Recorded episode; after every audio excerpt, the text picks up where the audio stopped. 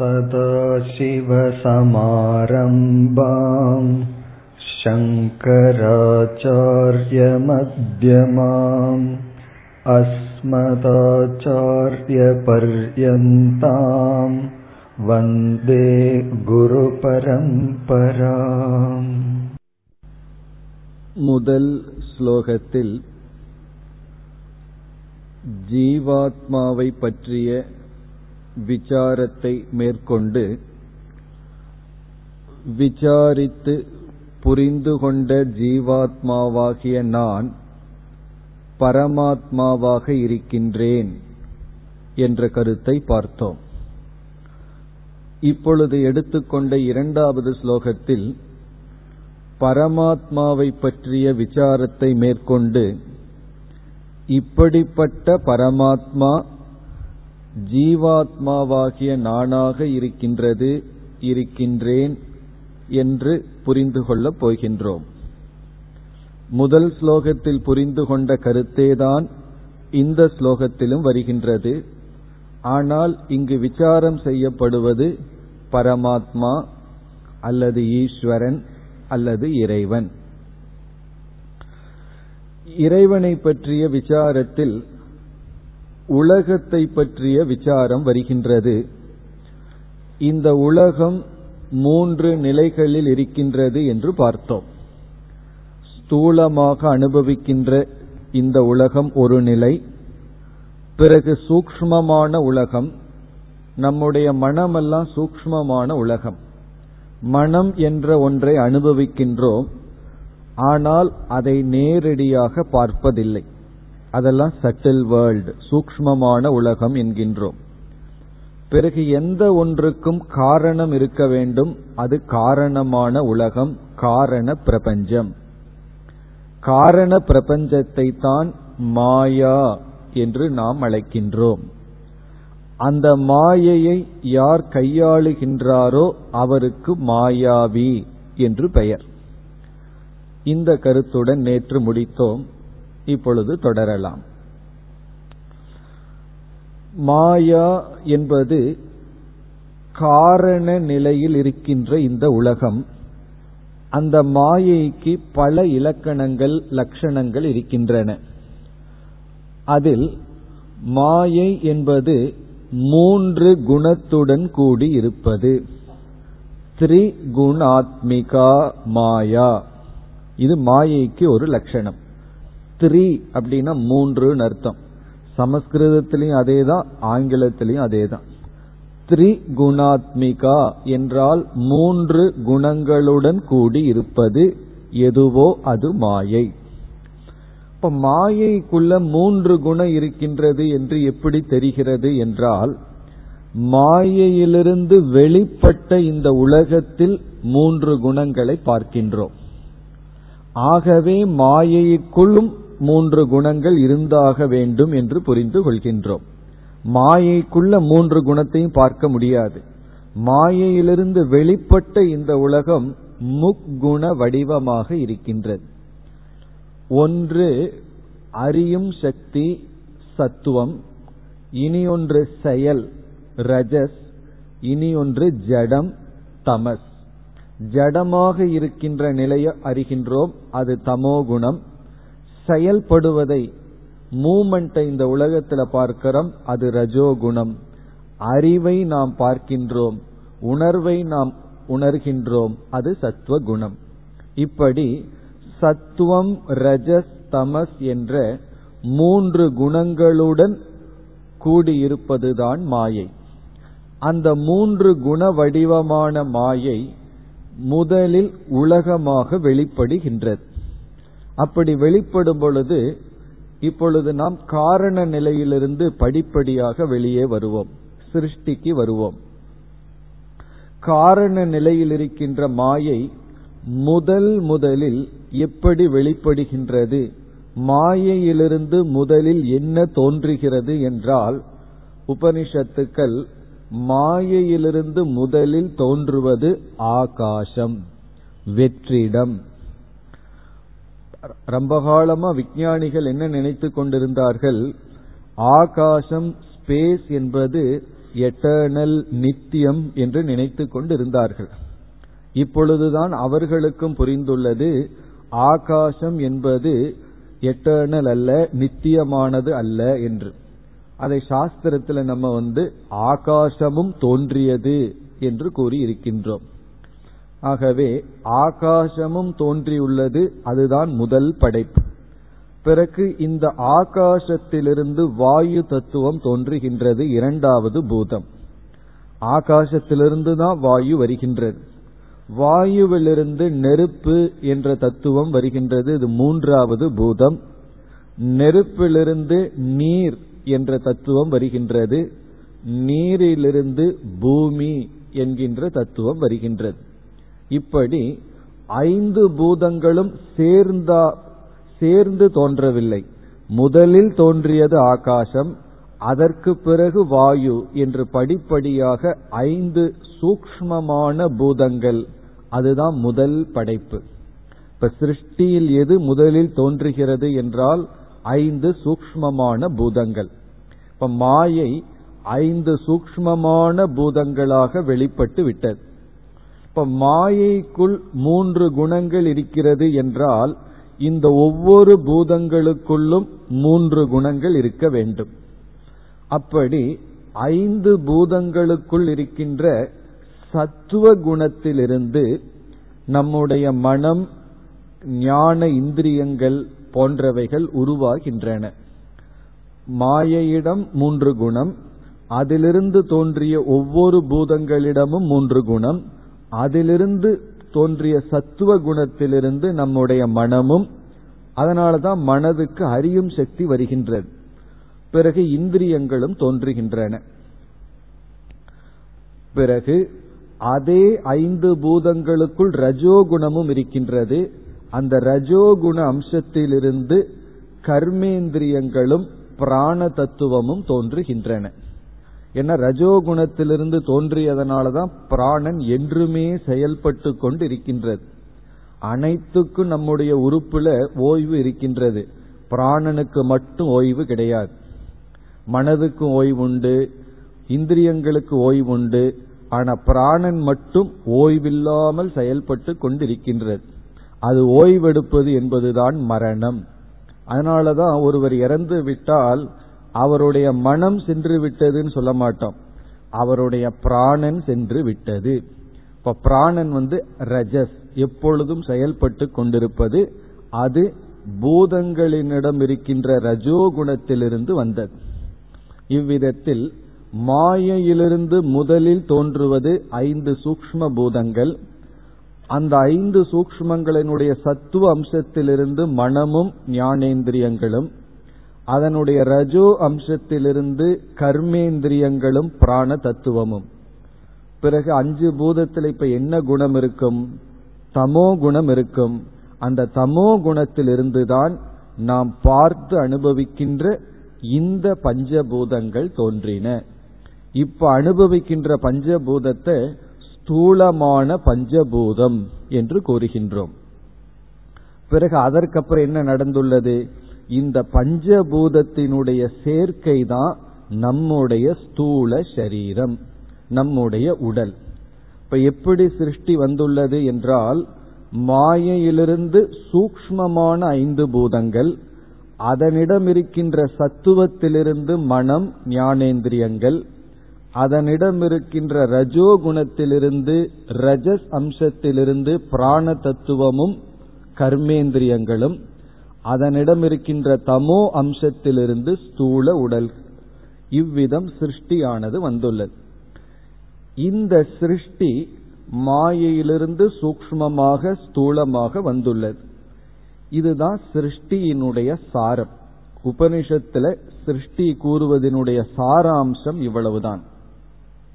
இனி இவ்விதம் வந்த சிருஷ்டிக்கு ஆதாரம் என்ன என்று கேட்டால், இந்த அகில படைப்புக்கும் நம்முடைய உடல், உலகம், சூக்ஷ்மமான உலகம், இதற்கு ஆதாரம் என்ன என்று கேட்டால், நாம் முதலில் மாயை என்று கூறுகின்றோம்.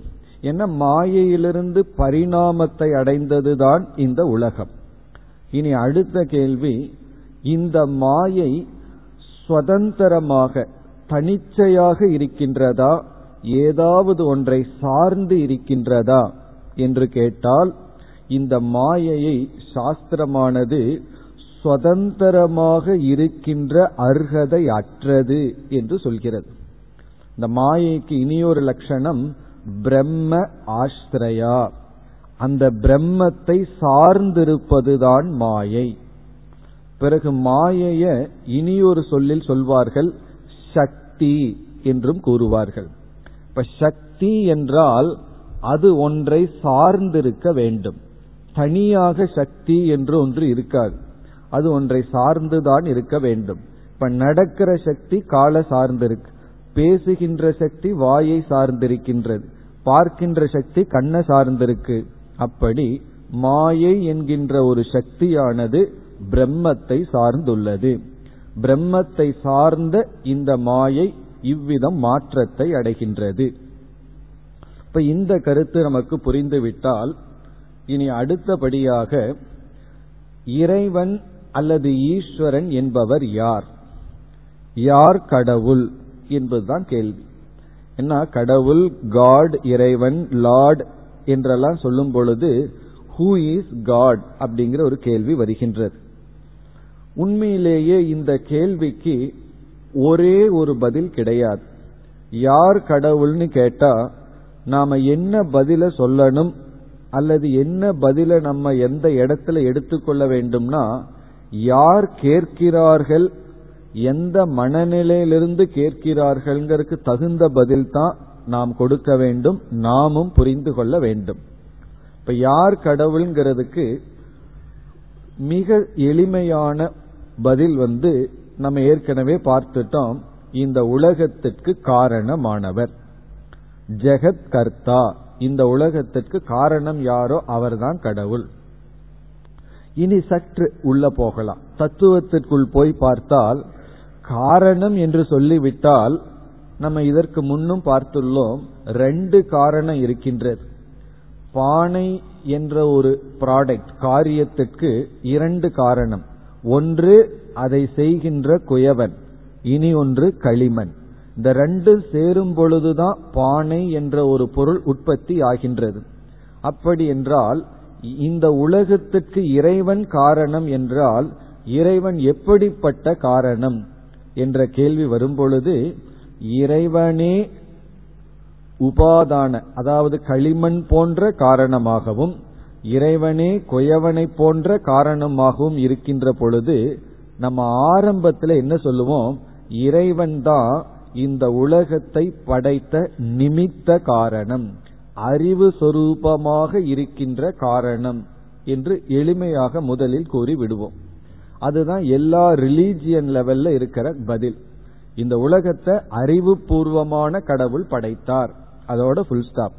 படைக்கிறவர் ஜடமானவரா இருக்க முடியாது, அறிவு சுரூபமான இறைவன் இந்த உலகத்தை படைத்தார். இனி தத்துவம் என்ன கூறுகின்றது, அந்த இறைவன் உலகத்தை படைக்க பொருளுக்கு எங்கே சென்றார், எங்க போய் மெட்டீரியலை வாங்கிட்டு வந்து, பொருளை வாங்கிட்டு வந்து படைத்தார். நான் ஒரு பொருளை மேனுஃபேக்சர் பண்றேன்னு சொன்னா ப்ராடக்ட் வாங்கிட்டு வரணும், ரா மெட்டீரியல் எங்காவது வாங்கி கொண்டு வர வேண்டும். அப்படி பகவானுக்கு ரா மெட்டீரியல் என்ன அப்படின்னு சொன்னா, அவரை சார்ந்து இருக்கின்ற, அவரிடமிருந்து பிரிக்க முடியாத அவருடைய மாயை தான் அவருடைய ரா மெட்டீரியல்.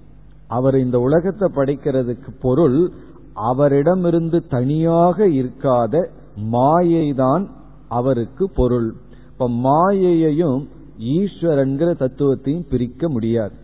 இப்ப மாயை உண்மையிலேயே ஜடமானது தான், களிமண்ணை போல ஜடமான பொருள் தான்.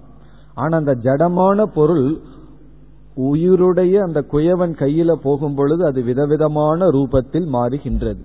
அப்படி அறிவு ரூபமான அந்த இறைவனிடத்தில் தன்னுடைய மாயை கிடைக்கும் பொழுது இந்த உலகமாக மாறுகின்றது. அந்த மாயையும் இப்ப களிமண் வேறு குயவன் வேறா இருக்கு, ஆனா சிலந்தி பூச்சி வேறல்ல, அதனுடைய கூடு வேறல்ல. அப்படி எப்படி சிலந்தி தன்னுடைய உடம்பிலிருந்தே வலையை உருவாக்குகிறதோ, அதுபோல அந்த இறைவன் தன்னிடமிருந்து வேறில்லாத மாயையின் மூலமாக இந்த உலகத்தை தோற்று வைத்துள்ளார். அப்போ இறைவனை நம்ம பார்க்கின்றோம் என்றால் நாம் இந்த உலகத்தை பார்க்கிறதே பகவானை பார்க்கிறது தான். ஈஸ்வர தர்சனம்ங்கிறதும் ஜெகத் தர்சனம்ங்கிறது ஒன்றுதான். காரணம், பகவான் தன்னுடைய மாயா சொரூபம், தன்னுடைய மாயையே உலகமாக காட்டிக்கொண்டு இருக்கின்றார். இது அடுத்த லெவல். முதல் படியில் என்ன சொல்லிடுறோம், ஈஸ்வரன் என்பவர் நிமித்தமாக இருக்கின்றார், அறிவுபூர்வமான காரணம். இரண்டாவது லெவல் என்ன சொல்றோம், அவரே இந்த உலகமாக காட்சி அளித்து கொண்டிருக்கின்றார். இது செகண்ட் ஸ்டேஜ். அந்த இடத்துல தான் எல்லா சிவமயம் எல்லா விஷ்ணுமயம் சொல்றோம்.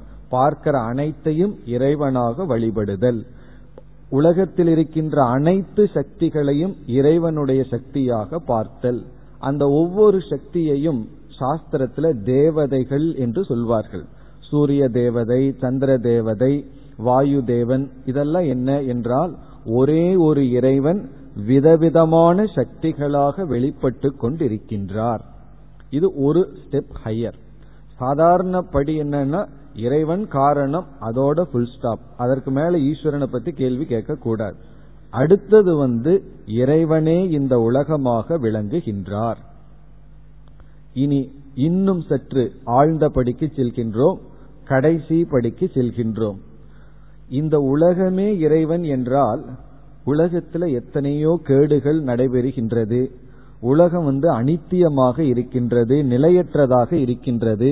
அப்படி என்றால் இந்த கேடெல்லாம் பகவானுக்கு செல்லுமா, இந்த நிலையற்ற தன்மை பகவானுக்கு சென்று விடுமா என்று கேட்டால் அந்த இடத்துலதான் வேதாந்தம் வருகின்றது. இந்த உலகத்துக்கும் அந்த இறைவனுக்கும், உண்மையான இறைவன் சொரூபத்துக்கும் உள்ள தொடர்பு எப்படிப்பட்டது, சம்பந்தம் எப்படிப்பட்டது என்றால் கயிற்றுக்கும் பாம்புக்கும் உள்ள சம்பந்தம் போல. கயிறு பாம்பு உற்பத்தியாகிறதுக்கு ஆதாரமா இருக்கு. 10 அடியில கயிறு இருந்ததுன்னு சொன்னா நாம் அதன் மீது தவறாக பாம்பை பார்த்தா எவ்வளவு அடி பாம்பை பார்ப்போம், 10 அடி பாம்பை தான் பார்ப்போம். அப்படின்னா என்ன தெரியுது, 10 அடியில ஒரு பாம்பு தோன்ற 10 அடியான கயிறு தேவைப்படுகின்றது. இந்த இரண்டுக்கும் இருக்கின்ற உறவு என்ன என்றால் ஒன்றை ஒன்று தொட்டு கொள்ளாமல் ஆனால் ஆதாரமாக காரணமாக இருக்கின்றது. அதுதான் உண்மையான ஈஸ்வரனுடைய சொரூபம். அதத்தான் விவர்த்த காரணம் என்று சொல்கின்றோம். அப்படி ஈஸ்வரனை 3 காரணமாக 3 படிகளில் உபதேசம் நடக்கும். ஆரம்ப படியில ரிலீஜியன்கிற லெவல்ல, மதம்ங்கிற லெவல்ல ஈஸ்வரன் நிமித்த காரணம். அவர் ஒரு நிமித்தம், அவ்வளவுதான், அங்க இருக்கார், நமக்கு அனுகிரகம் பண்றார், அதோட முடிந்து விடுகிறது. இரண்டாவது நிலையில் உபாதான காரணமும், அவரே இந்த உலகமாக இருக்கின்றார். இத புரிஞ்சுக்கணும்னா சித்த சுத்தி ரொம்ப வேணும். அது எப்படி, என்னை சுத்தி இருக்கிறவங்க மீதெல்லாம் வெறுப்பு வெறுப்பனா வச்சிருக்கேன், அவங்களையெல்லாம் இறைவனா இப்படி பார்க்க முடிவது, அதுக்கெல்லாம் மன தூய்மை இருந்தா இரண்டாவது புரியும். பிறகு மீண்டும் சற்று உள்ளே சென்று பார்த்தால் இறைவன் விவர்த்த காரணம். இதான் 3 காரணம், நிமித்த காரணம், பிறகு உபாதான காரணம், 3வது விவர்த்த காரணம்.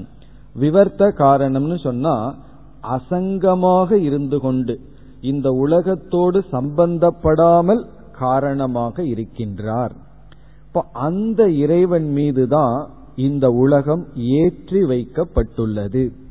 ஏற்றி வைக்கப்பட்டுள்ளதுன்னா அதற்கு இங்கு சங்கரர் பயன்படுத்துகின்ற சொல் கல்பிதம் என்ற சொல்லை பயன்படுத்துகிறார். கல்பிதம்னா ஏற்றி வைக்கப்பட்டுள்ளது. கயிற்றின் மீது பாம்பு கல்பிதம், ஏற்றி வைக்கப்பட்டுள்ளது. வறண்ட பூமியின் மீது காணல் நீர் ஏற்றி வைக்கப்பட்டுள்ளது. மரத்தின் மீது யானை ஏற்றி வைக்கப்பட்டுள்ளது. யானையினுடைய சிலை இருக்கு, மரத்துல செய்யப்பட்டுள்ளது. அத மரம்னு தான் சொல்லணும். அது என்னன்னு கேட்டா என்ன சொல்லணும், மரம்னு சொல்லணும், யானைன்னு சொல்றோம். அப்ப மரம்ங்கிற புத்தி போய் யானைங்கிறது ஏற்றி வைக்கப்பட்டுள்ளது. அதுபோல இந்த அகில உலகமும் ஏற்றி வைக்கப்பட்டுள்ளது. இப்போ இந்த உலகமே ஏற்றி வைக்கப்பட்டுள்ளதுன்னு சொன்னா, உலகத்தை படைத்த அந்த இறைவன் இருக்காரே, அவருக்கு படைப்பவர் என்ற தன்மையும் ஏற்றி வைக்கப்பட்டுள்ளது. அதுவும் பொய்தான். உலகம் படைக்கப்பட்டது என்பது உண்மையா இருந்தால்தான் படைப்பவன் என்பவனும் உண்மை. படைக்கப்பட்டது வெறும் கற்பனை, வெறும் கல்பிதம், வெறும் தோற்றம், வெறும் மாயை என்றால் அதனால் அவருக்கு கிடைக்கிற ஸ்டேட்டஸ் இருக்கே படைப்பவர், அதுவும் பொய்தான். படைப்பு இருக்கிற வரைக்கும் படைப்பவர், படைப்பு பொய் என்றால் படைப்பவர் என்பதும் பொய். பிறகு என்னதான் மெய் என்றால், இந்த அனைத்து படைப்புக்கும் அறிவு ரூபமாக எந்த ஒரு அறிவு இருக்கின்றதோ, முதல் வரையில பார்த்தது போலதான், எந்த ஒரு அறிவு அனைத்திலும் ஊடுருவி இருக்கிறதோன்னு சொன்னமோ, அதே போல எந்த ஒரு ஞானம், எந்த ஒரு அறிவு சொரூபம் அனைத்து படைப்புக்கும் ஆதாரமாக இருக்கின்றதோ, அந்த அறிவு சொரூபத்தை தான் சாஸ்திரம் பிரம்மன் அல்லது பரமாத்மா அல்லது பிரம்ம என்று சொல்கிறது. அதாவது ஒரு உடலுக்குள் இருக்கின்ற அறிவை வெறும் ஆத்மான்னு சொல்லி, அனைத்து உலகத்திற்கும் ஆதாரமாக இருக்கின்ற அறிவை பரமாத்மா என்றும் சொல்கிறது. அந்த இடத்துல பிரம்மன் அல்லது பரமாத்மா, அதுதான் ஈஸ்வரனுடைய உண்மையான தன்மை. இப்ப ஜீவனுடைய உண்மையான தன்மை என்ன? மூன்று உடலையும் நீக்கி, மூன்று அவஸ்தையையும் நீக்கி அறிவு சொரூபமாக இருப்பது ஜீவனுடைய உண்மையான தன்மை. அதே போல ஈஸ்வரனுடைய உண்மையான தன்மை என்னவென்றால், மாயையை நீக்க வேண்டும்.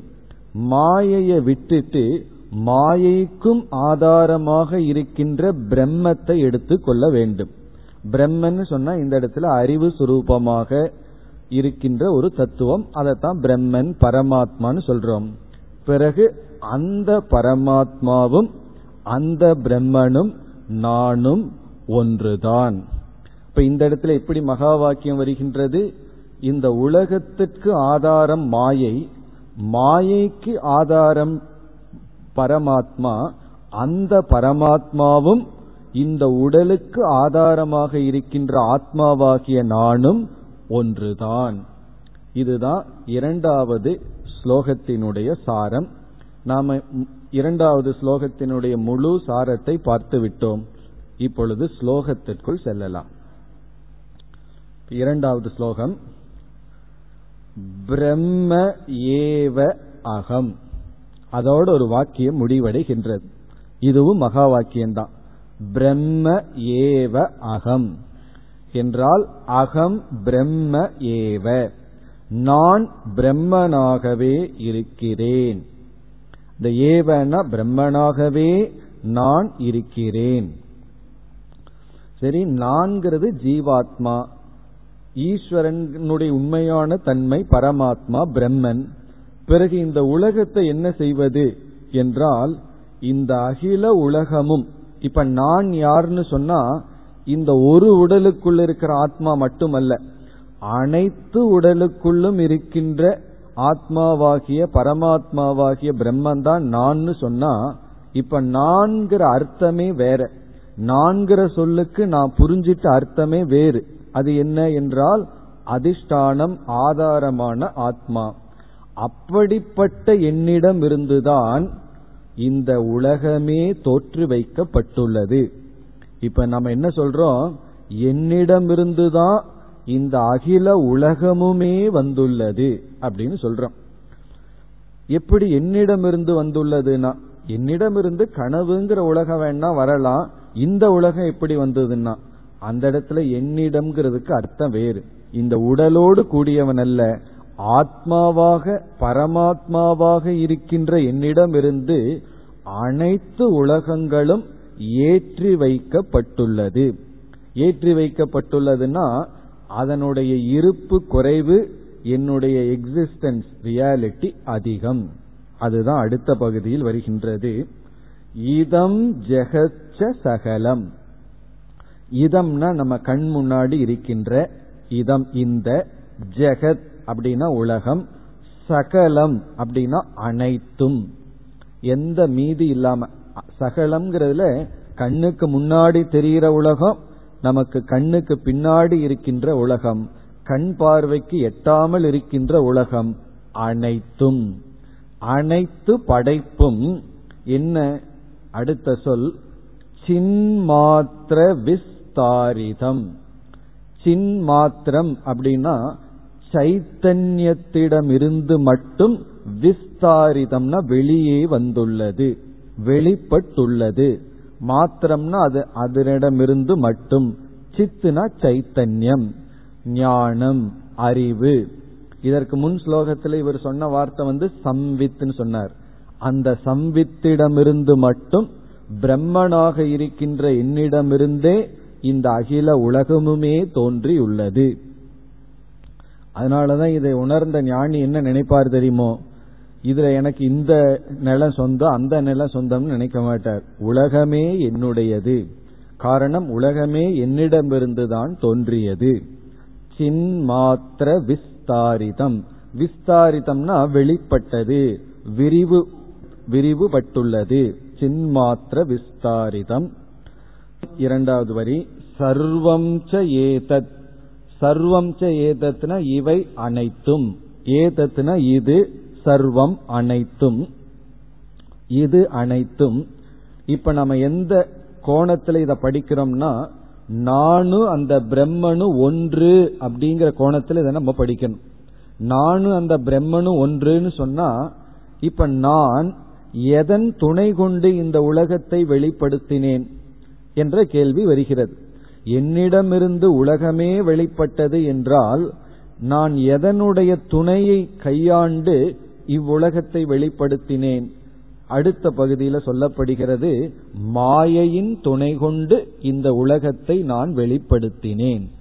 அந்த மாயையின் என்னென்ன லட்சணம் இங்கு சொல்லப்பட்டதோ அதை நம்ம ஏற்கனவே பார்த்துள்ளோம். அதுதான் இங்கு அவித்யா. இங்கு அவித்யா என்றால் மாயை. அவித்யானா மாயையின் துணை கொண்டு. மாயை எப்படிப்பட்ட தன்மையுடையது? திரிகுணயா, மூன்று குணங்களுடன் கூடிய. இதெல்லாம் மாயைக்கு விளக்கம். மூன்று குணங்களுடன் கூடிய மாயையிலிருந்து, மாயையின் துணை கொண்டு இந்த உலகத்தை நான் வெளிப்படுத்தினேன். நான் சொன்ன பிரம்மனாக இருக்கின்ற நான். பிறகு அந்த ஞானி கூறுகின்றார், இதெல்லாம் ஒரு ஞானி சொல்வது போல் இருக்கின்றது. அந்த ஞானி மீண்டும் சொல்றார், நான் வெளிப்படுத்தும் போது யாரையும் ஏற்றி வைத்தேன்? சேஷம். சேஷம்னா ஈஸ்வரன் முதல் கொண்டு என்னால் கற்பிக்கப்பட்டதுதான். அந்த ஈஸ்வரனும் கூட பிரம்மஸ்வரூபமாக இருக்கின்ற என்னால் ஏற்றி வைக்கப்பட்டுள்ளது. சிருஷ்டியே ஏற்றி வைக்கப்பட்டுள்ளதுன்னா, சிருஷ்டி கர்த்தாவும் என்னால் ஏற்றி வைக்கப்பட்டுள்ளது. மயா, மயான என்னால். கல்பிதம், இந்த கல்பிதம்ங்கிற வார்த்தை தான் ரொம்ப முக்கியமான வார்த்தை. கல்பிதம்னா ஏற்றி வைக்கப்பட்டுள்ளது, சூப்பர் இம்போஸ்ட். சூப்பர் இம்போசிஷன் சொன்னா நம்ம ஏற்றி வைத்தல். ஏற்றி வைத்தல் சொன்னா உடனே நமக்கு கயிறு பாம்பு உதாரணத்துக்கு வந்துடும். நம்ம கடைசியா வேதாந்தத்துக்கிட்ட போனா கயிற்றையும் பாம்பையும் விடவே முடியாது. அதுலதான் வேதாந்தமே இருக்கு. அது அந்த காலத்தில் ஆரம்பிச்சு எந்த காலம் வரை எல்லா உதாரணங்களும் மாறிட்டே வருது. ஆனா கயிற்ற பாம்பை மட்டும் நம்ம மாறாம பிடிச்சிட்டு இருக்கோம். இதற்கு மேல வேற உதாரணம் நமக்கு கிடைக்காது. அப்படி கல்பிதம்னா கயிற்றுல பாம்பை பார்ப்பது போல இந்த அகில உலகமும் இறைவன் உட்பட என்னால் ஏற்றி வைக்கப்பட்டுள்ளது. பிறகு நான் யார்னா, இந்த உலகத்தை படைச்சவனும் அல்ல, உலகத்துக்குள் படைக்கப்பட்டவனும் அல்ல, அனைத்திற்கும் ஆதாரமாக இருக்கின்ற வெறும் அறிவு சுரூபம். அதத்தான் சின் மாத்திரம், அறிவு சுரூபமாக மட்டும் நான் இருக்கின்றேன். இந்த இரண்டு வரியில மகா வாக்கியத்தை கூறி முடித்தார். அது எப்படி சொல்லி முடித்தார்? ஈஸ்வரனுடைய சுரூபத்தை சொல்லி, அதை விளக்கி, ஜீவனோடு ஐக்கியப்படுத்தி மகா வாக்கியத்தை சொல்லி, பிறகு அடுத்த வரியில இந்த அறிவு யாருக்கு இருக்கிறதோ, சென்ற ஸ்லோகத்தில் சொன்ன அதே கருத்து வருகின்றது. இத்தம் மூன்றாவது வரி, இத்தம்னா இவ்விதம், எஸ்ய யாருக்கு, திருடா மதிஹி, அதை மறக்காம சங்கரர் சேர்த்திடுறாரு, உறுதியான ஞானம். இந்த ஞானம் அப்படியே வந்துட்டு போலாம், ஆனா உறுதியா இருக்கணும்னு சொல்றார். எப்படிப்பட்ட பிரம்மனிடத்தில் மீண்டும் பிரம்மத்தை வர்ணிக்கின்றார், சுகதரே, சுகதரம், ஆனந்த சுரூபமான பிரம்மன். இதத்தான் நம்ம கடைசி ஸ்லோகத்துல பார்ப்போம். அஞ்சாவது ஸ்லோகத்துல ஆனந்த சுரூபத்தை விசாரம் பண்ண போறோம். சுகதரம்னா ஆனந்த சுரூபமான, நித்தியே என்றும் உள்ள, பிரம்மத்துக்கு இனி ஒரு லட்சணம் நித்தியம், என்றும் உள்ள, பரே மேலான, நிர்மலே தூய்மையான. இதெல்லாம் பிரம்மத்துக்கு லட்சணம். நிர்மலம்னா தூய்மையான, பரே பரம்னா மேலான, நித்தியம்னா என்றும் உள்ள சத்தியமான, சுகதரம்னா ஆனந்த சுரூபமான பிரம்மனிடத்தில், இப்படிப்பட்ட பிரம்மனிடத்தில் யஸ்ய திருடாமதிஹி, யாருக்கு உறுதியான அறிவு இருக்கின்றதோ, பிறகு சக அவர், சாண்டாளக அஸ்து அவன் சண்டாளனாக இருக்கட்டும், த்விஜக அஸ்து பிராமணனாக இருக்கட்டும், குருஹு இத்யேஷா மம மணீஷா, அவரே என்னுடைய குரு என்பது என்னுடைய உறுதியான ஞானம். இந்த ரெண்டு ஸ்லோகத்தில் என்ன செய்திருக்கார், மிக அழகாக அனைத்து உபனிஷத்தையும் நேற்று சொன்னது போல ஜூஸ் பண்ணி கொடுத்திருக்கார். ஒரே ஒரு காரியத்தை பண்ணணும், நம்ம என்ன ஜூஸ குடிக்க வேண்டியது, அவ்வளவுதான். அவ்வளவு தூரம் நமக்கு புளிஞ்சு கொடுத்திருக்கார் சங்கரர். பிறகு அடுத்த ஸ்லோகத்துல என்ன செய்ய போகின்றார், இனிமேல் ஞானத்தை சொல்ல வேண்டிய அவசியம் கிடையாது. ஏன்னா விளக்கமெல்லாம் இந்த ரெண்டு ஸ்லோகத்துல முடித்து, இனி மூன்றாவது ஸ்லோகத்தில் சங்கரர் இந்த ஞானத்தை அடைய படிகளை சொல்கின்றார். இந்த அறிவு அவ்வளவு சுலபமானதல்ல, இதை எந்தெந்த படியில அடையணும் என்கின்ற பல கருத்துக்களை இந்த மூன்றாவது ஸ்லோகத்தில் வைத்துள்ளார். இப்பொழுது நம்ம மூன்றாவது ஸ்லோகத்திற்கு செல்ல வேண்டும். நாம் மூன்றாவது ஸ்லோகத்திற்கு இப்பொழுது செல்கின்றோம். இந்த மூன்றாவது ஸ்லோகத்தில் என்னென்ன கருத்து இருக்கின்றது என்றால், முதல் கருத்து, இங்கு எந்த ஒரு அறிவு புகட்டப்பட்டதோ அந்த அறிவுக்கு ஆன படிகள், சாதனைகளை சொல்கின்றார். இனிமேல் நம்ம சாதனைகளை தான் பார்க்கின்றோம். இதோடு ஆத்ம தத்துவ விசாரம் முடிவடைகின்றது. ஏன்னா ஆத்ம தத்துவ விசாரத்தை இவர் சொல்லி முடிச்சிட்டு, இந்த ஒரு ஹையஸ்ட் ஸ்டேட்டுக்கு போறதுக்கு, ஞானத்துக்கு போறதுக்கு லோயஸ்டில் இருந்து ஆரம்பிக்கிறார், முதல் படியிலிருந்து ஆரம்பிக்கின்றார். அப்படி இங்கு ஞானத்திற்கான படிகளை கூறுகின்றார். அது இந்த மூணாவது ஸ்லோகத்தினுடைய முதல் கருத்து. இரண்டாவது, எப்படிப்பட்ட ஞானம் இறுதியில நம்முடைய மனசுல தங்க வேண்டும் அத சொல்றார்.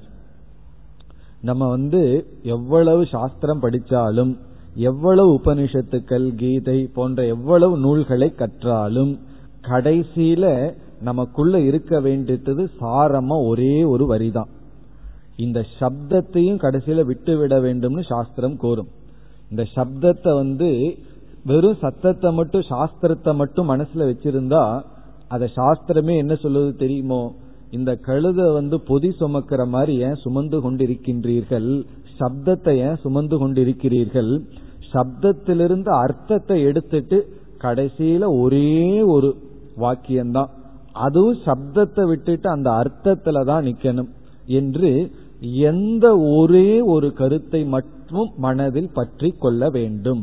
அதை இங்கு கூறுகின்றார். இப்ப முதல்ல என்ன சொல்றார், இந்த அறிவுக்கான படிகளை சொல்ல போகின்றார். இங்கு 5 படிகளை கூறுகிறார். 5 படி வழியா எப்படி ஐயப்பனுக்கு 18 படி ஏறுறோமோ, அதே போல இங்க 5 படி ஏறுகின்றோம். இப்ப சபரிமலையில தான் ஐயப்பனுடைய சாமிக்கு முன்னாடி மேல தத்துவமசின்னு எழுதியிருக்கு. மற்ற கோயில்கள் எல்லாம் அதை பார்க்க முடியாது. ஏன்னா கடவுள் வேறு நீ வேறுன்னு சொல்வார்கள். ஆனா ஐயப்பனுடைய கோயில்ல பார்த்தா அங்க தத்துவமசின்னு ஒரு மகா வாக்கியம் தான் எழுதியிருக்கு. நீ எங்கிட்ட நீ என்னை வழிபட வர்ற, நான் உனக்கு ஒரு உண்மையை சொல்றேன், நானும் நீ ஒண்ணுதான் அப்படிங்கிற ஒரு உபதேசம். அப்படி இங்கு 5 படிகள் சாதனைகள். பிறகு எந்த ஒரு அறிவுல நாம் நிலை பெற வேண்டும். இனி 3வது கருத்து இதே ஸ்லோகத்துல, இந்த அறிவுல நம்ம நிலை பெற்று விட்டால் என்ன பலன் நமக்கு கிடைக்கும். இப்ப ஞான சாதனைகள், ஞான சொரூபம், ஞான பலன், இந்த 3 கருத்தும் இந்த 3வது ஸ்லோகத்தில் அமைந்துள்ளது. இந்த 3வது ஸ்லோகம்தான் அனைத்து கருத்துக்களினுடைய சாரம். மனிஷா பஞ்சகமே சாரம், அதுலேயும் ஒவ்வொரு ஸ்லோகத்தையும் சாரமா வைக்கிறார். பிறகு 3வது ஸ்லோகத்துலதான் சங்கரர் தன்னுடைய ஞானத்தினுடைய உச்ச நிலையிலிருந்து எழுதுகின்றார். அனைத்து வேதாந்தத்தையுமே இந்த ஒரு ஸ்லோகத்தில் அடக்கி விடுகின்றார். ஏன்னா வேதாந்தத்துல இவ்வளவுதான் இருக்கு. படிகளை சொல்லணும், என்னென்ன படிகள் வழியா போகணும்னு சொல்லணும், பிறகு எந்த ஞானத்துல நிக்கணும்னு சொல்லணும், அந்த ஞானத்துல நின்றா என்ன பலன் கிடைக்கும்னு சொல்லணும். அனைத்தையும் இந்த ஒரு ஸ்லோகத்தில் ஒவ்வொரு சொல்லில் இந்த அனைத்து கருத்துக்களையும் அடக்கி வைத்துள்ளார். இப்ப நம்ம என்ன செய்கின்றோம், முதலில் இந்த ஸ்லோகத்திற்குள் சென்று பொருளை பார்த்துவிட்டு டிரான்ஸ்லேஷனை பார்த்துட்டு பிறகு ஒவ்வொரு கருத்துக்களாக எடுத்து சுருக்கமாக விசாரத்தை மேற்கொள்ளலாம். இப்ப முதல்ல இந்த ஸ்லோகத்திற்குள்ள போலாம். ஸ்லோகத்தை படிச்சோம்னா இவ்வளவு கருத்து இதுக்குள்ள இருக்குன்னு நமக்கு தெரியாது. பிறகு ஒவ்வொரு சொல்லை எடுத்துட்டு பார்த்தோம்னா அனைத்து கருத்தும் இதற்குள் இருப்பதை நாம் உணரலாம். இப்ப ஸ்லோகத்தினுடைய அர்த்தத்தை முதலில் பார்ப்போம். சஸ்வன்னஸ்வரமேவ விஸ்வம் அகிலம். அகிலம் என்றால் அனைத்து, அகிலம்னா மீதி இல்லாத அனைத்து, விஸ்வம்னா உலகம், அனைத்து உலகமும், அதாவது படைக்கப்பட்ட அனைத்தும், நஸ்வரம், நஸ்வரம்னா அழியக்கூடியது, அழியக்கூடியது நஸ்வரம். இப்ப அழியக்கூடியதுன்னு சொன்னா எப்பொழுது அழியும் அப்படின்னு ஒரு கேள்வி வருகிறது. ஒரு பொருள் அழியக்கூடியது, எப்பொழுது அழியும்? இப்போ ஒரு பில்டிங் கட்டியிருக்கோம், இந்த பில்டிங் என்னைக்கு நாசமாகும்னு கேட்டா 20 வருஷம் 30 வருஷம் சொல்வார்கள். ஒரு பில்டிங் கட்டிட்டு இது 30 வருஷத்துக்கு இருக்கும்னு. இப்போ 30வது வருடம் கடைசி செகண்டு தான் அது நாசத்தடையுமா என்றால் அப்படி அல்ல. அது செட் ஆனதுக்கு அப்புறம் ஒவ்வொரு க்ஷணமும் அதனுடைய சக்தியை அது இழந்து கொண்டே வருகின்றது. அப்போ இந்த அழிவு என்பது சஸ்வத் முதல் சொல். சஸ்வன் அப்படின்னா அதுதான் நித்தியமாக நடந்து கொண்டே இருக்கின்றது, என்றுமே அழிந்து கொண்டே இருக்கின்றது. நம்ம உடல்ல அழிவு எப்ப வருதுன்னா, நமக்கு மரணம் எப்பொழுது வந்து கொண்டு இருக்குதுன்னா நம்ம நினைக்கிற கடைசி செகண்ட்ல தான் வருதுன்னு, அப்படி அல்ல. ஒவ்வொரு நொடியும் நாம் இறந்து கொண்டே இருக்கின்றோம். அந்த நியூ இயர் கேலண்டரை பார்க்கும்போது ஒவ்வொரு வருஷமும் ஒவ்வொரு ஸ்டெப் நம்ம சுடுகாட்டை நோக்கி போயிட்டு இருக்கிறோம்னு அர்த்தம். அதனால கேலண்டர் எதை காட்டுதுன்னு சொன்னா நமக்கும் சுடுகாட்டுக்கும் டிஸ்டன்ஸினுடைய குறைவை காட்டிட்டு இருக்கு. ஒவ்வொரு வருஷம் வரும்பொழுது சுடுகாட்டுக்கு கொஞ்சம் கொஞ்சமா முன்னாடி போயிட்டு இருக்கோம்னு அர்த்தம். அதனால ஒவ்வொரு முறையும் கேலண்டரை பார்க்கும்போது சுடுகாட்டை ஞாபகம் வச்சுக்கணும், ரொம்ப அருகில போயிட்டு இருக்கோம்ங்கிறது. அதுதான் இந்த முதல் சொல் சஸ்வன். ஒவ்வொரு க்ஷணமும் எப்பொழுதுமே இந்த உலகம் அழிந்து கொண்டே இருக்கின்றது, மாறிக்கொண்டே இருக்கின்றது. சஸ்வன் நஸ்வரமேவ விஸ்வம் அகிலம். சரி, இந்த அறிவெல்லாம் யாரு கொடுக்கிறது? பார்த்தா அழிகிற மாதிரி தெரியலையே, எல்லாம் அழகாத்தானே நல்லாத்தானே இருக்கே. இந்த அறிவை எப்படி அடைதல்? நிச்சித்ய வாச்சா குரோஹோ, குரோஹோ வாச்சா, குருவினுடைய வாக்கிலிருந்து, குருவினுடைய உபதேசத்திலிருந்து, நிச்சித்ய நிச்சயம் செய்து, குருவினுடைய வாச்சா அப்படின்னா அவருடைய உபதேசத்திலிருந்து, நிச்சித்ய அப்படின்னா நிச்சயம் செய்ய வேண்டும். அதாவது என்ன நிச்சயம் செய்ய வேண்டும்னா 2 தத்துவத்தை நிச்சயம் பண்ணணும். ஒரு தத்துவம் இந்த உலகம் அழிகின்றது அப்படிங்கிறது. இனி ஒரு தத்துவம் 2வது வரையில் நித்தியம் பிரம்ம, முதல்ல அனித்தியம் ஜெகத், இந்த உலகம் அனித்தியம், எல்லாமே அனித்தியம், எல்லாமே சூன்யம்னு சொன்னா சூன்யவாதமாயிரும். ஆனா நித்தியம் பிரம்ம, பிரம்மன்கிற ஒன்றுதான் நித்தியமானது. அந்த பிரம்மன் நான்கிறது மகா வாக்கியம். இப்ப பிரம்மன்கிறது ஒன்றுதான் நித்தியம், மீதி அனைத்தும் அனித்தியம்.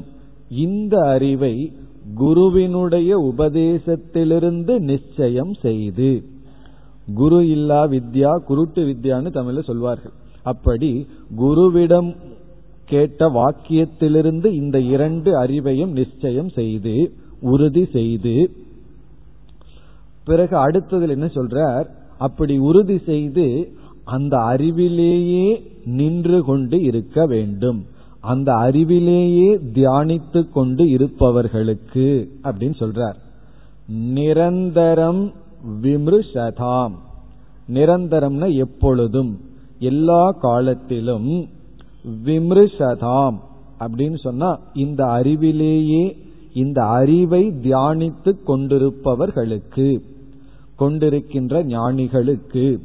இப்ப முதல்ல குருவினுடைய உபதேசத்தின் மூலமாக இந்த உலகம் நிலையற்றது என்றும் நிச்சயம் செய்து, நித்தியமான பிரம்மத்தை என்றும் தியானித்து கொண்டு, நித்தியம் பிரம்ம விமிருஷதாம், நித்தியம் பிரம்ம விமிருஷதாம்னா என்றும் உள்ள பிரம்மத்தை தியானித்து கொண்டு, அப்படி தியானிக்கின்ற மனம் எப்படிப்பட்டதாக இருக்க வேண்டும், எப்படிப்பட்ட மனதில் இந்த பிரம்மத்தை தியானிக்க வேண்டும் அல்லது தியானிக்க முடியும், அந்த மனதை விளக்குகின்றார்.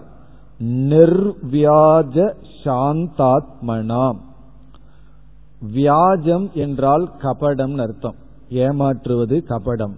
நிர்வியாஜம் சொன்னா கபடமற்ற மனம், கபடமற்ற மனம். சாந்தம்னா அமைதியை அடைந்த மனம், கபடமற்ற அதாவது தூய்மையான அமைதியை அடைந்த மனதில், அப்படிப்பட்ட மனதை கொண்டவர்களாக, அமைதியான தூய்மையான மனதை கொண்டவர்களாக, எப்பொழுதும் பிரம்மந்தான் நித்தியம், இந்த உலகம் அனித்தியம் என்கின்ற அறிவை குருவினுடைய வாக்கியத்திலிருந்து நிச்சயம் செய்து தியானித்து கொண்டிருப்பவர்களுக்கு, இன்னும் இந்த வாக்கியம் முடியல, எல்லாம் கமாலியே இருக்கு, அப்படிப்பட்டவர்களுக்கு என்ன பலன் கிடைக்கும்? அது கடைசி ரெண்டு வரி. இப்ப முதல் ரெண்டு வரியில குருவினுடைய வாக்கியத்திலிருந்து, உபதேசத்திலிருந்து இந்த உலகம் நிலையற்றது, பிரம்மனாகிய நான் நிலையானவன் என்கின்ற அறிவை தியானித்து, எப்படிப்பட்ட மனதில், தூய்மையான அமைதியடைந்த மனதில் தியானித்து இருப்பவர்களுக்கு இரண்டாவது வரையில என்ன பலன் கிடைக்கும் என்றால், பூதம் பாவிச்ச துஷ்கிருதம் பிரதகதாம்.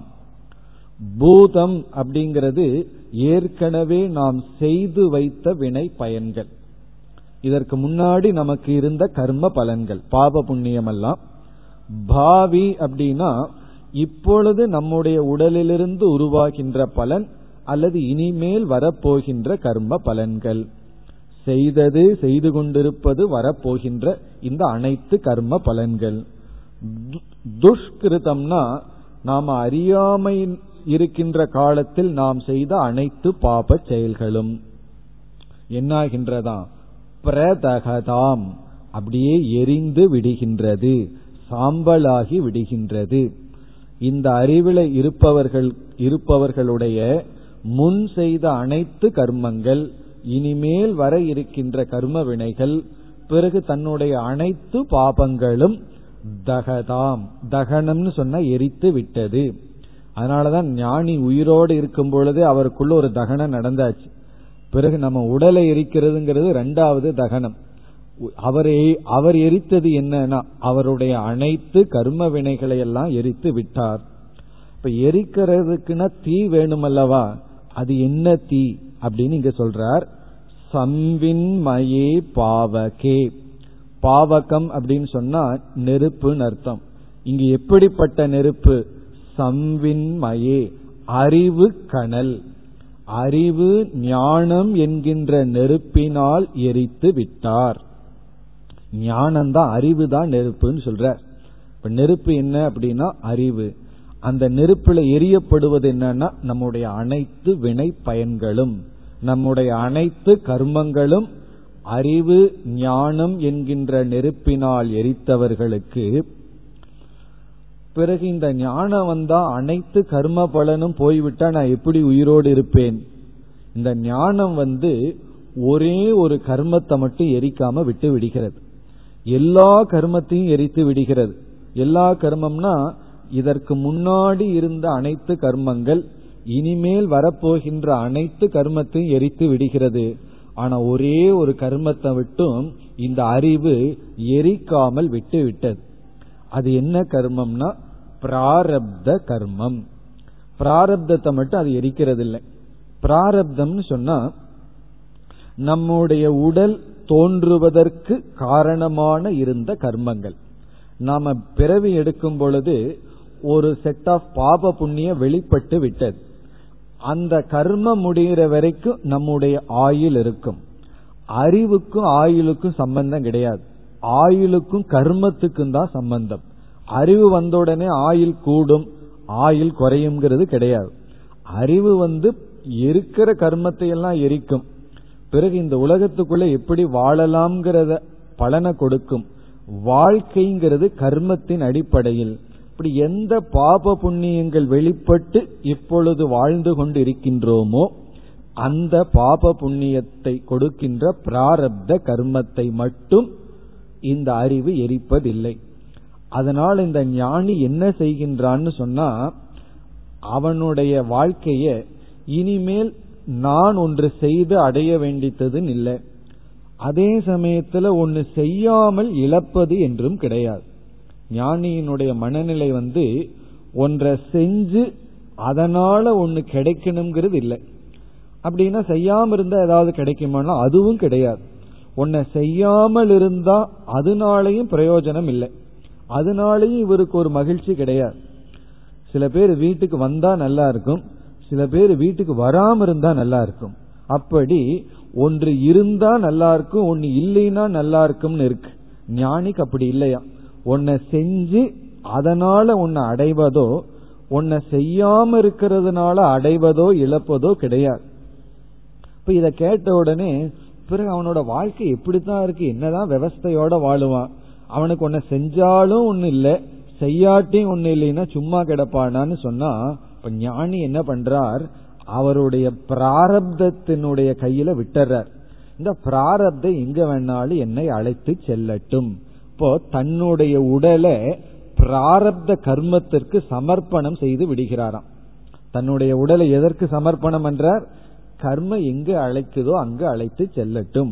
அதனாலதான் ஞானிகளை வந்து என்ன சொல்வார்கள், இந்த ரோட்ல கிடக்கிற குப்பைக்கு சமம்னு சொல்வார்கள். காத்து எந்த பக்கம் போகுதோ அந்த பக்கம் அந்த குப்பை பறந்து போகும். அதே போல ஞானி குப்பை இல்லை, ஞானி வந்து தன்னுடைய சரீரத்தை ஒரு குப்பை மாதிரி பார்க்கிறான். எப்படின்னா இந்த பிராரப்தம் தான் காற்று, எந்த பக்கம் எப்படிப்பட்ட பிராரப்தம் இருக்கோ அது இருந்துட்டு போகட்டும் அப்படின்னு சொல்லி மிக அழகான சொல்ல சொல்றார். பிராரப்தாய சமர்ப்பிதம் ஸ்வவபுகு, அவருடைய உடல், ஸ்வ அப்படின்னா தன்னுடைய, வபுகுன சரீரம், சமர்ப்பிதம் அவர் சமர்ப்பணம் பண்ணிட்டாராம். யாருக்கு? பிராரப்தாய, தன்னுடைய பிராரப்த கர்மத்திற்கு சமர்ப்பணம் செய்து விட்டார். ஞானி என்ன பண்றார், சரி இருக்கிற வரைக்கும் இருப்போம், சாகிறதுலயும் ஆசை இருக்கக்கூடாது, இருக்கிறதுலயும் ஆசை இருக்கக்கூடாது, செத்து போயிடலாங்கிற ஆசையும் வரக்கூடாது, அதே சமயத்துல இன்னும் கொஞ்ச நாள் மூச்சுட்டு இருக்கலாங்கிற ஆசையும் வரக்கூடாது. இதை செய்யலாம், அதை பண்ணலாம், இதை அடையலாம், இதை செய்யக்கூடாது. பிரவருத்தியும் கிடையாது, நிவர்த்தியும் கிடையாது. வேற ஒரு இடத்துல யோக வாசிஷ்டத்துல சொல்லப்படும், இந்த ஞானி வந்து பிரவருத்தியிலிருந்து நிவர்த்தியிலிருந்து நிவர்த்தி அடைஞ்சிட்டாராம். நிவர்த்தின்னு சொன்னா விட்டுட்டு ஓடுறது, பிரவருத்தின்னா அதற்குள்ள ஓடுவது, இந்த ரெண்டும் கிடையாதான். பிறகு என்னதான் பண்ணுவார்னா அதுதான் இங்கு சொல்லப்படுது, பிராரப்தாய சமர்ப்பிதம். பிராரப்தாய சமர்ப்பிதம்னா என்ன அர்த்தம்னா வாழ்க்கையில எதெல்லாம் நமக்கு வருதோ அதைய முழுமையாக ஏற்றுக்கொள்வார். Total acceptance. என்னெல்லாம் நடக்குதோ சரி, இது பிராரப்தத்துல நடக்குது, நோ ரெசிஸ்டன்ஸ். எதையும் வேண்டான்னு ஒதுக்குவதில்லை, வேண்டும்னு எடுத்துக்கொள்வதில்லை.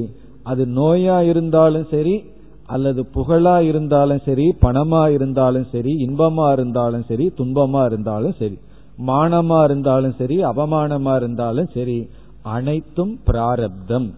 ஏன்னா இந்த ஞானி என்ன புரிஞ்சுக்கிறான், என்னை யாரும் புகழ முடியாது, இகழ முடியாது, எனக்கு யாரும் இன்பத்தை கொடுக்க முடியாது, துன்பத்தை கொடுக்க முடியாது. அதற்கு காரணம் என்ன தெரியுமோ, அவரை பொறுத்த வரைக்கும் என்னை தவிர வேறு யார் இருக்கிறார்கள் எனக்கு இன்பத்தையும் துன்பத்தையும் கொடுக்க? நான் ஒரே ஒருவன் தான் இருக்கின்றேன். அதான் அத்வைத ஞானம்.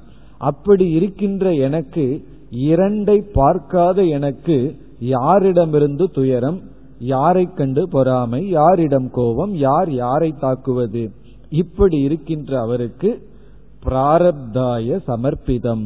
தன்னுடைய உடல் பிராரப்தத்தினுடைய கையில விட்டுட்டு அவர் சொகுசா இருக்காருன்னு அர்த்தம், மகிழ்ச்சியாக சந்தோஷமாக இருக்கின்றார். இது ஜீவன் முக்திகி. இப்ப ஜீவன் சொன்னா உயிரோடு இருந்து கொண்டிருக்கும் பொழுதே அவர் முக்தியை அடைந்து விட்டார். எப்பொழுதுனா நம்மளுடைய உடலை பிராரப்த கர்மத்துக்கு தாரவாத்து கொடுத்துட்டோம். நீ தாரவாத்து கொடுத்துட்டா என்ன, உன்னை கொடுத்தாச்சு, இனிமேல் உனக்கு எனக்கு சம்பந்தம் இல்லைன்னு அர்த்தம். அப்படி நம்முடைய உடலை கர்மத்தினுடைய கையில கொடுத்துட்டார். இவர் இந்த உடல்ல இருந்துட்டு இருக்கிற காலம் இருக்கட்டும்னு காலத்தை ஒட்டுகின்றார். பிறகு இறந்ததற்கு பிறகு என்ன ஆகும்னா, முதல் மூன்றாவது வரியில சொல்லப்பட்டது, இறந்ததற்கு பிறகு இவருக்கு மீண்டும் பெறப்பெடுக்க அங்க ஒரு கர்மமும் கிடையாது. சம்வின்மயே பாவகே பிரதகதாம்.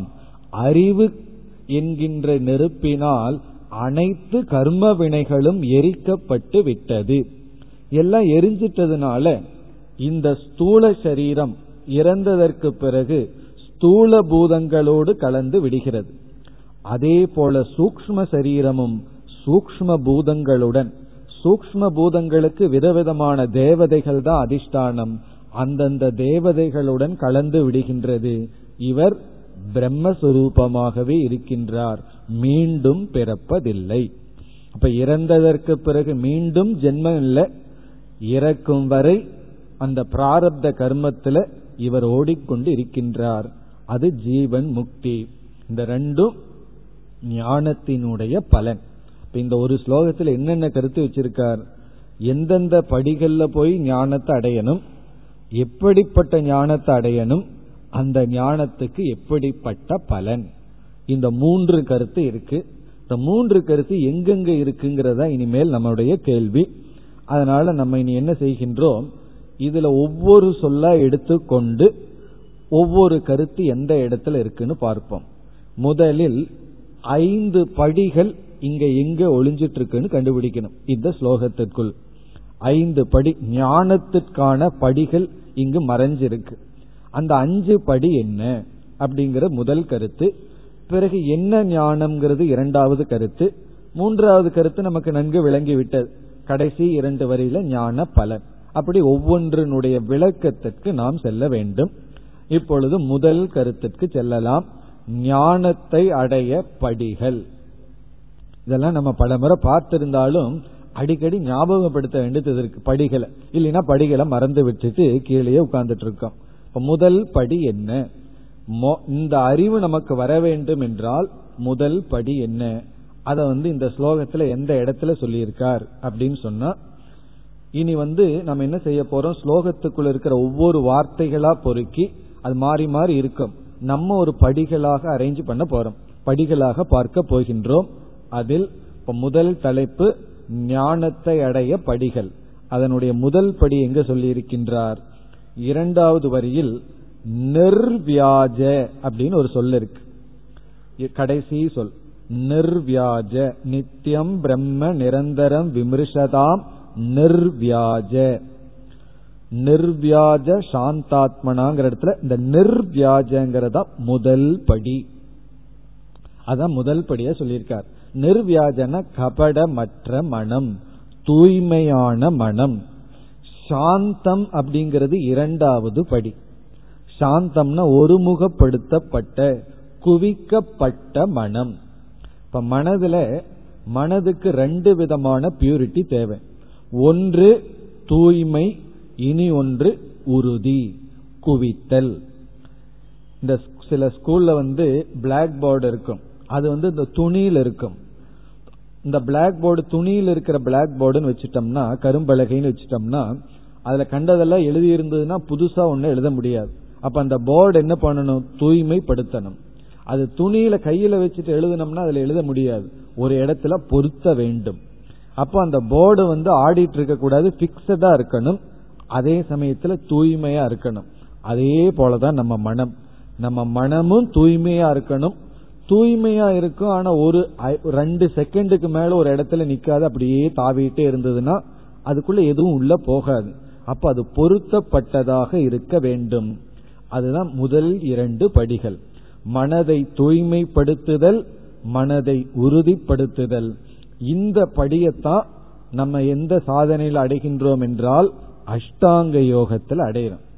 அஷ்டாங்க யோகம்ங்கிறதுல 8 படியை நம்ம போனோம்னா, இந்த சமாதிங்கிற இடத்துக்கு வரும்பொழுது நிர்வியாஜ சாந்தாத்மர்களாக நாம் ஆவோம். தூய்மையான மனம், அந்த தூய்மையான மனம்தான் முதல் 10 சாதனைகள். யமமும் நியமமும் நமக்கு தூய்மையை கொடுக்கும். இந்த அகிம்சையெல்லாம் நம்ம பின்பற்றணும்னா மன தூய்மையை கொடுக்கும். பிறகு தாரணா, தியானம், இவைகளெல்லாம் மனதை குவித்து கொடுக்கும். இப்ப நமக்கு என்ன கிடைக்குதுன்னா, அஷ்டாங்க யோக சாதனையில 2 பெரிய படியை தாண்டிடுறோம். கஷ்டமான படிதான் இதுவும், மீதியெல்லாம் சுலபமான படி. இந்த முதல் 2 படியை தாண்டதான் பெரிய விஷயம், அடுத்த படியெல்லாம் மிக மிக சுலபம். அப்படி இந்த 2 படிகள் நிர்வியாஜ சாந்தாத்மனாம்ங்கிற இடத்தில் இருக்கு. அடுத்த படிகள் என்ன, எங்கு இருக்கின்றது என்பதை நாளை பார்ப்போம். ஓம் பூர்ணமத பூர்ணமிதம் பூர்ணாத் பூர்ணமுதச்யதே பூர்ணஸ்ய பூர்ணமாதாய பூர்ணமேவாவசிஷ்யதே. ஓம் சாந்தி சாந்தி சாந்தி.